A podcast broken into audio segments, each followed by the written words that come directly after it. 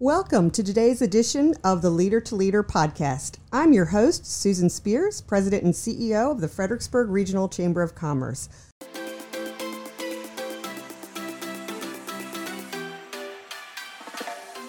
Oh, I'm so happy today. Our guest is Joel Griffin. Joel, a good friend, uh, somebody I've known in our community for a long time. Thank you for being with us, Joel. Oh, it's my pleasure. Thanks for having me.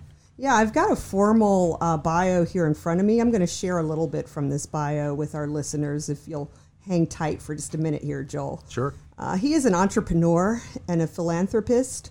Um, he is the founder and CEO of Riffian, which is a private equity firm. And prior to launching Riffian, uh, he spent more than 25 years in private industry consulting and 20 years in government contracting. Uh, just just very successful business businessman. Um, and he also started a, non- a nonprofit. He is currently the chairman and co-founder of Gwyneth's Gift Foundation.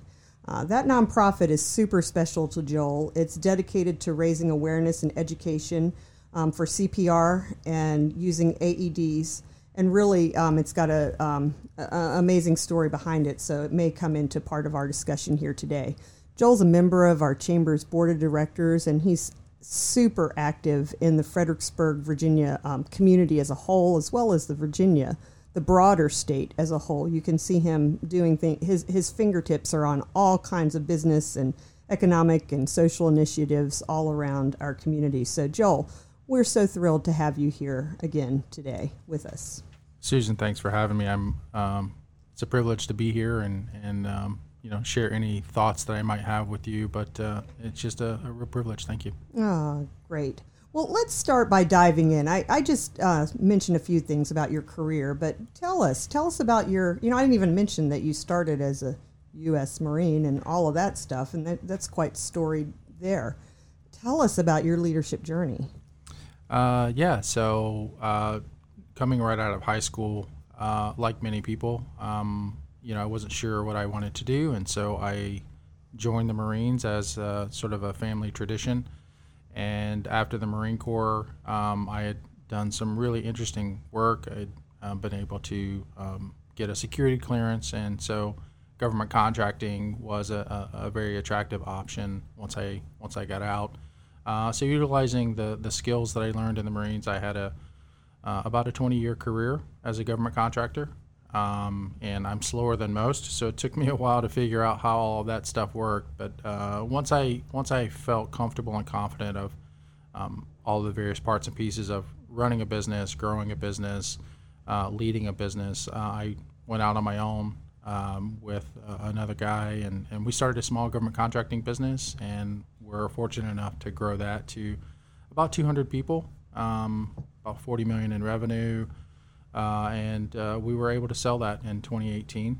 And um, since then, um, I have started to pursue other interests and, and, things that I wanted to do. So through Riffian, I've been able to um, remain involved um, primarily in investing in companies uh, in the government contracting arena that are supporting you know products or solutions or services that really support the national security focus and uh, we're always looking for companies that are trying to solve problems. And uh, so those are the companies that, that we've actively engaged in. Uh, and as part of that i've also done some work with um, the hospitality industry um, recently having started uh, a couple of restaurants in, in the area. Um, many of you are probably aware of Rebellion in, in Fredericksburg, and um, and we have some other new ventures that I'm excited to share uh, coming up in 2022. So, um, all in, um, I, I just pursuing passions and trying to you know share my experiences and, and my understanding of how things work with the next generation of entrepreneurs. It's quite a story uh, right there. Uh, listening to all those times where you know a lot of people would have been satisfied with the first role, you know, where you were. And th- there's really nothing wrong with that. But it sounds like you've got some kind of a entrepreneurial spirit about you that has made you just keep pushing and pushing and pushing. What does that feel like? Um, you know, for me, it's uh, it, it's about setting goals and working towards achieving those goals, but never really being satisfied. And so, once you achieve a, a goal, uh, for me, it, it, really is that satisfaction and that you know um, comfort of you know I, I, I was able to do something that I really wanted to do, but not resting on my laurels and, and really sort of saying, okay, if I was able to do that, then I should be able to do this. And resetting goals and recalibrating and saying, you know, what's next? What's what's the next thing that I can be working on? And you know, for me, it's not just the work. I, I actually enjoy what I do. I enjoy working with people. I enjoy solving problems. I enjoy um, being faced with challenges. And so um, I don't have a lot of hobbies. And if you know me very well, people will say, you know, you work all the time. But I, you know, I, I generally enjoy um, taking on new challenges and solving problems and, and seeing if, um, you know, I have the ability to, you know, get things done. And so far, I've been fortunate and successful and been able to, to do a lot of good things. But it's also about building the right team and, and surrounding yourself with people smarter than you and and you know pointing everyone in the right direction. So I think that's what my role is is um, building that team and, and, fostering that those level of standards of you know these are these are our goals and this is where we're going to go and this is how we're going to get there and, and then executing. Um, so it's it's a big part of what I want to do, but it's also a big part of building the right team to be able to get that done. Yeah, and I would I would guess you've worked with a lot of teams through the years. And like all of us, um, as we are on these leadership journeys, um, we grow and we change. How would you say your leadership style was perhaps early in the journey, and how has it changed? Um, I think early, you know, I, I think at any level, whether you're officially in a title or a role that you're qualified as a leader or sort of, you know, put in a, a leadership role, I, I, I do think that leadership is about um, you know, putting others first. And so some of the most successful leaders that I know of are also the best followers. And so, you know, learning and understanding and, and you know, um, even from people you don't like to work with, you can still learn from those people. And so those experiences early on um, helped me to understand that um, these are things that I like. These are aspirations that that um, that I have, but these are also qualities in other people that I look to, and, and so I'm I'm constantly learning, and I constantly try to um, be the best team member that I can be. And so as I evolved as a leader and started to move into more management roles, um, those are always expectations that I said to my team members that if you're going to work with me, you're going to work as hard as me, but know that I'm going to give as much as you give, and um, I always tell people, and even today, um, you know, I've had some level of success, but I also take out the trash. And it, there's nothing beneath me in the organization that I won't do, but that's an expectation that I set for my entire team. And so that's created, um, you know, an understanding of expectations. That's created loyalty um, because loyalty goes both ways. It's not just your staff to you, but it's also you to your staff. Right, right. Yeah. Um, in, really interesting. You, as you talk about people that have impacted perhaps your journey, has there been any any significant mentor or certain leaders you've worked with that really help shape who you are? Sure. There's there's, there's probably too many to, to name, mm-hmm. um, both in person uh, along my professional career. I've worked uh, with uh, some amazing people um, I, I, you know, locally, um, Dave Quarterman was um, mm. someone who I met uh, through Leadership Fredericksburg and, and was a real mentor to me in a lot of ways and, and challenged me to look at things at a different perspective and to read books that candidly were not of interest to me, but he, you know, he pushed me in, in, in, in that way. Um, but it's also, uh, I read a lot and I'm constantly learning. And so I'm I'm one of those people that can't read a book cover to cover. I read a book, I see a passage that interests me, I go find another book about that topic, and then I read that book. So, um, you know, my wife will tell you that I probably have ten or twelve books all going all at the same time. Maybe that's because I have some ADD going I'm on. I'm over here not making eye contact. yeah, because I just there's so many things that intrigue me that excite me, yeah. and, and so um, you know, there's not one person per se, but I, I will tell you that um, the Marines is probably the biggest influencer on my on my leadership path because um, in the Marines, if the, the, more senior you are, the further back in the line you are uh, to eat, and uh, that that model is that the team is more important than the leader. The, mm. That the accomplishment of the mission is more important than the people, and you know um, when Marines say they eat, you know Marines leaders eat last. That's that's a fact, and because we are there to make sure that our teams have what they need to be successful, and it's not about us. So that that service before self, you know, that's a little philosophical. That's a little spiritual. That's that's that's a little bit of um, just a, a, life mantra. But I, I'm a firm believer in service before self, and that giving to others and giving back to your community comes back to you in ways that you can never really account for. Yeah, and service above self is a Rotary motto. Um, I don't. You're not. You're not a Rotarian, are you? I. I am a not. Rotarian, and I was like, wait, I don't think I've seen him there except as a speaker. I've been there yeah. a couple of times yeah. as a speaker. Yeah. But. so if any Rotarian was listening and I didn't mention that, I would be fined for not mentioning it. So you need to know that. but as you talk about the community, I think that's a good way to uh, maybe just at least bring up um, the Gwyneth's Gift Foundation and the real difference that that's making, and anything that you want to share about um, how all of that's going and how it started? you know. Sure. Um, so Gwyneth's Gift Foundation is a uh, Fredericksburg-based 501c3 nonprofit. Um, it was started in honor of my oldest daughter, Gwyneth. Uh, she passed away, um, and the short version of the story is that um, if she had received CPR uh, and the use of an AED in a you know an earlier period of time, uh, there's a pr- good probability that she would still be with us today. And so my wife and I live with that knowledge. And uh, so after passing uh, Gwyneth's Gift Law in uh, the Commonwealth of Virginia, which requires all teachers to be trained in CPR, um, high school students before they graduate to be trained in CPR, and an AED in every school, not just in the high schools.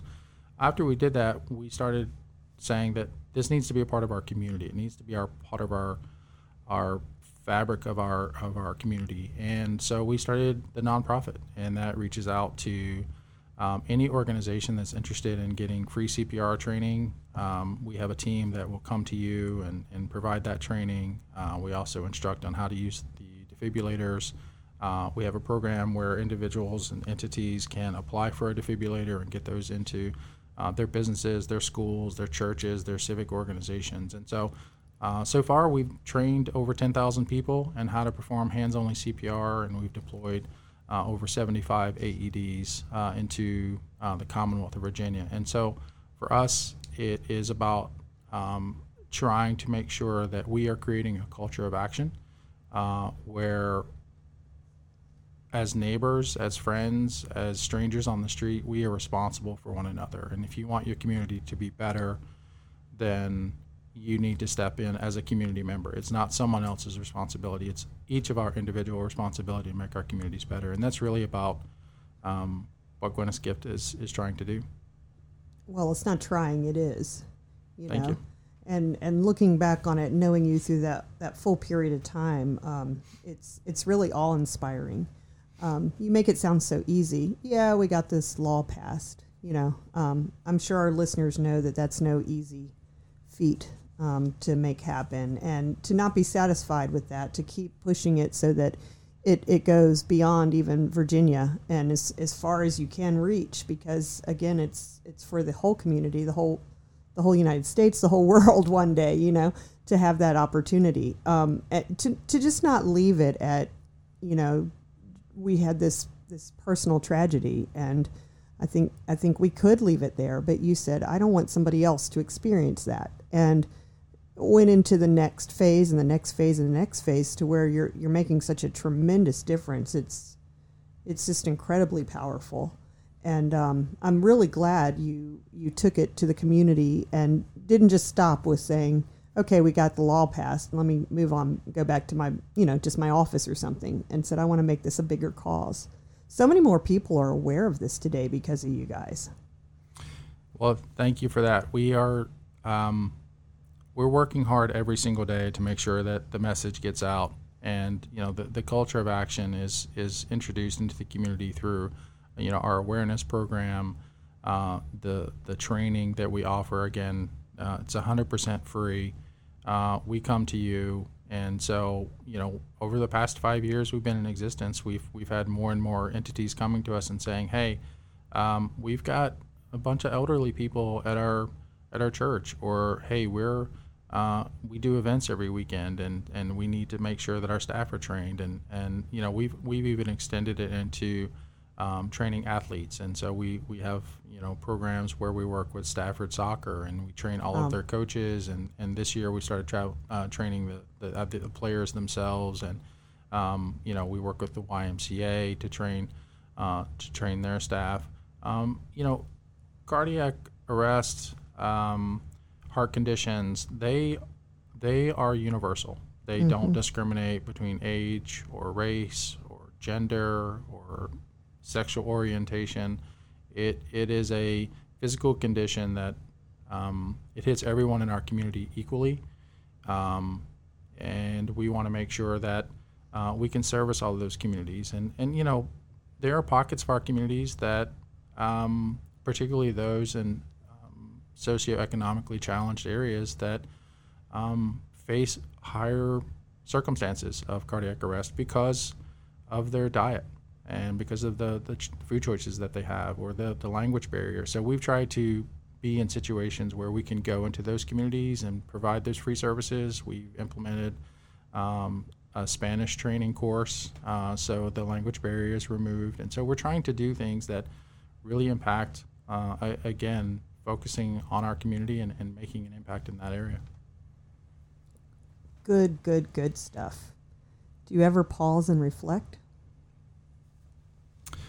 Candidly, no, um, because I want to make sure that I'm always moving forward. Um, there are moments every single day where I think about Gwyneth and I think about um, why am I here? But I also think that Gwyneth was the kind of young lady that wanted to make a difference. And so I want to be the kind of father that would make her proud. And so our whole family is involved in this in this initiative. Um, many of you have heard Jennifer speak, and she's a uh, a much more eloquent speaker than I am. And, That's your wife, Jennifer. Jennifer, yep. yeah, mm-hmm. sorry. Mm-hmm. Um, and so she's she's a very impactful speaker. Um, you know, but she's, um, you know, working hard behind the scenes, and, and our daughter uh, is in college, and so we've sort of, you know, continued to move forward with our lives. But you know, Gwyneth is with us every single day, and um, and we hope that her spirit of being just a beautiful person uh, lives on through the foundation. Yeah, thank you. Um, I've heard you talk about, and you just touched on it briefly, your why, like finding your why.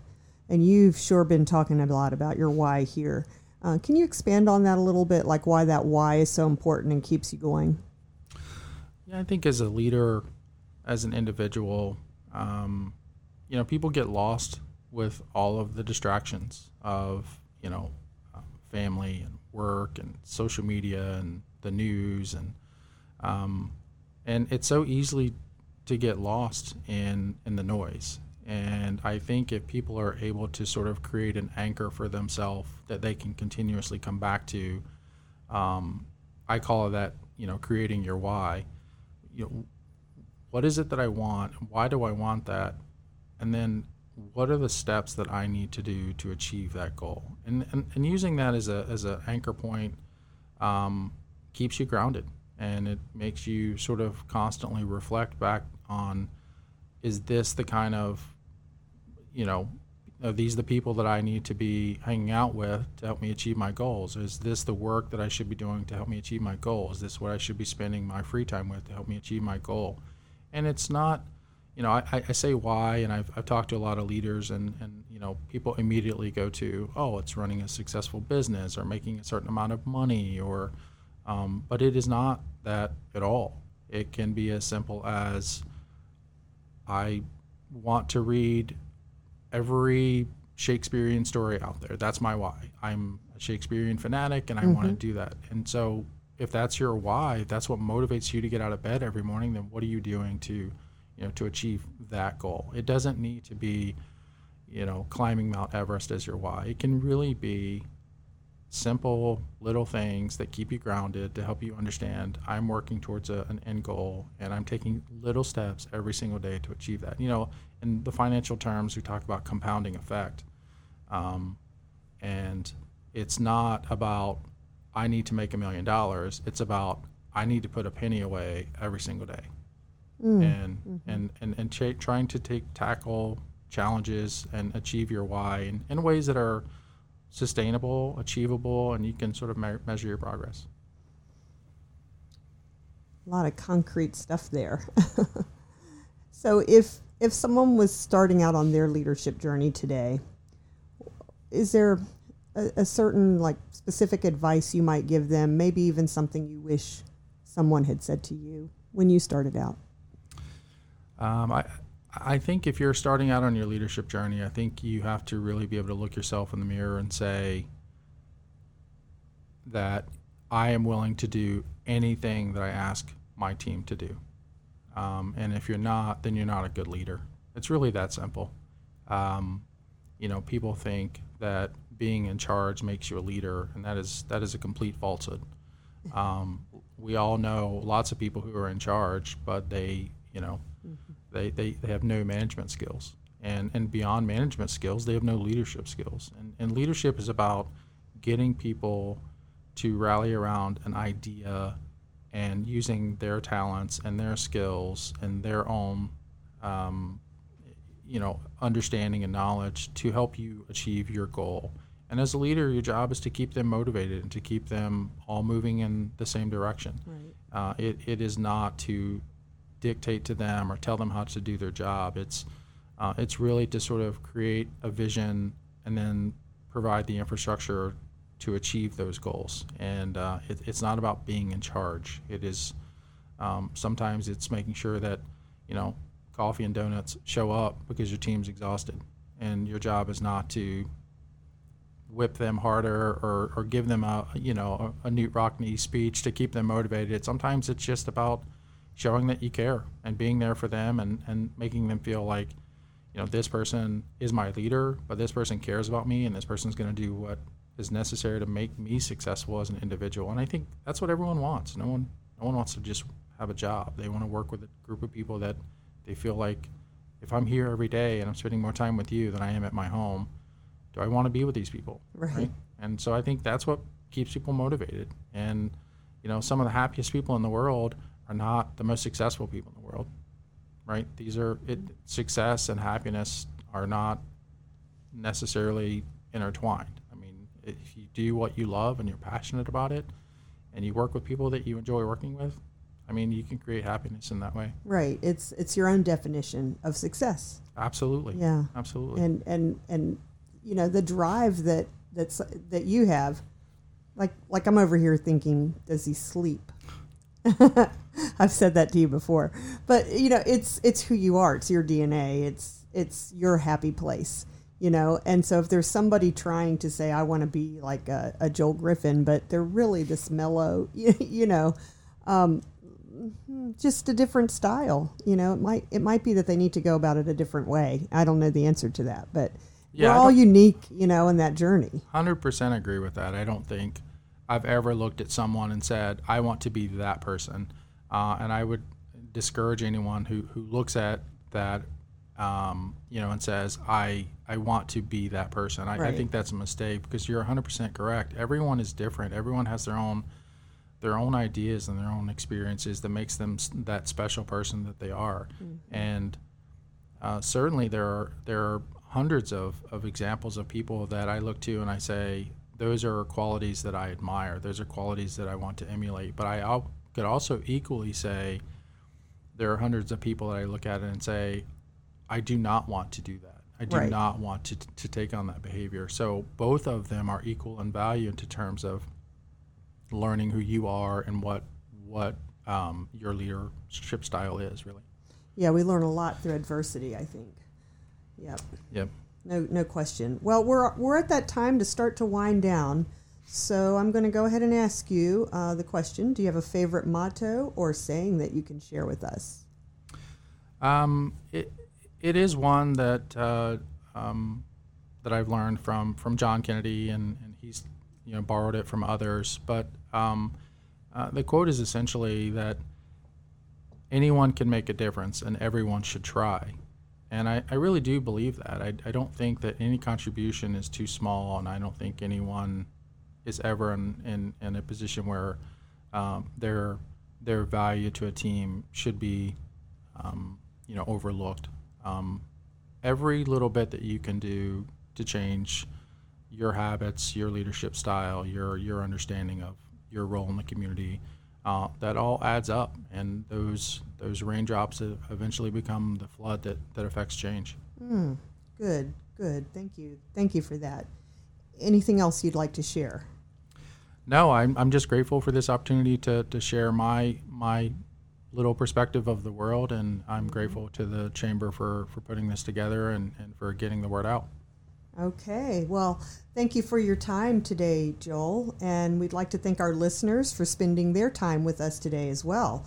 Um, again, this is the Leader to Leader podcast. I'm your host, Susan Spears, and our guest today was Joel Griffin.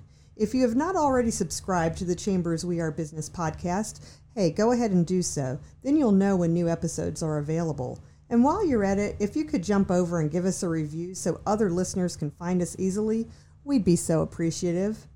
Thank you, and we'll see you next time.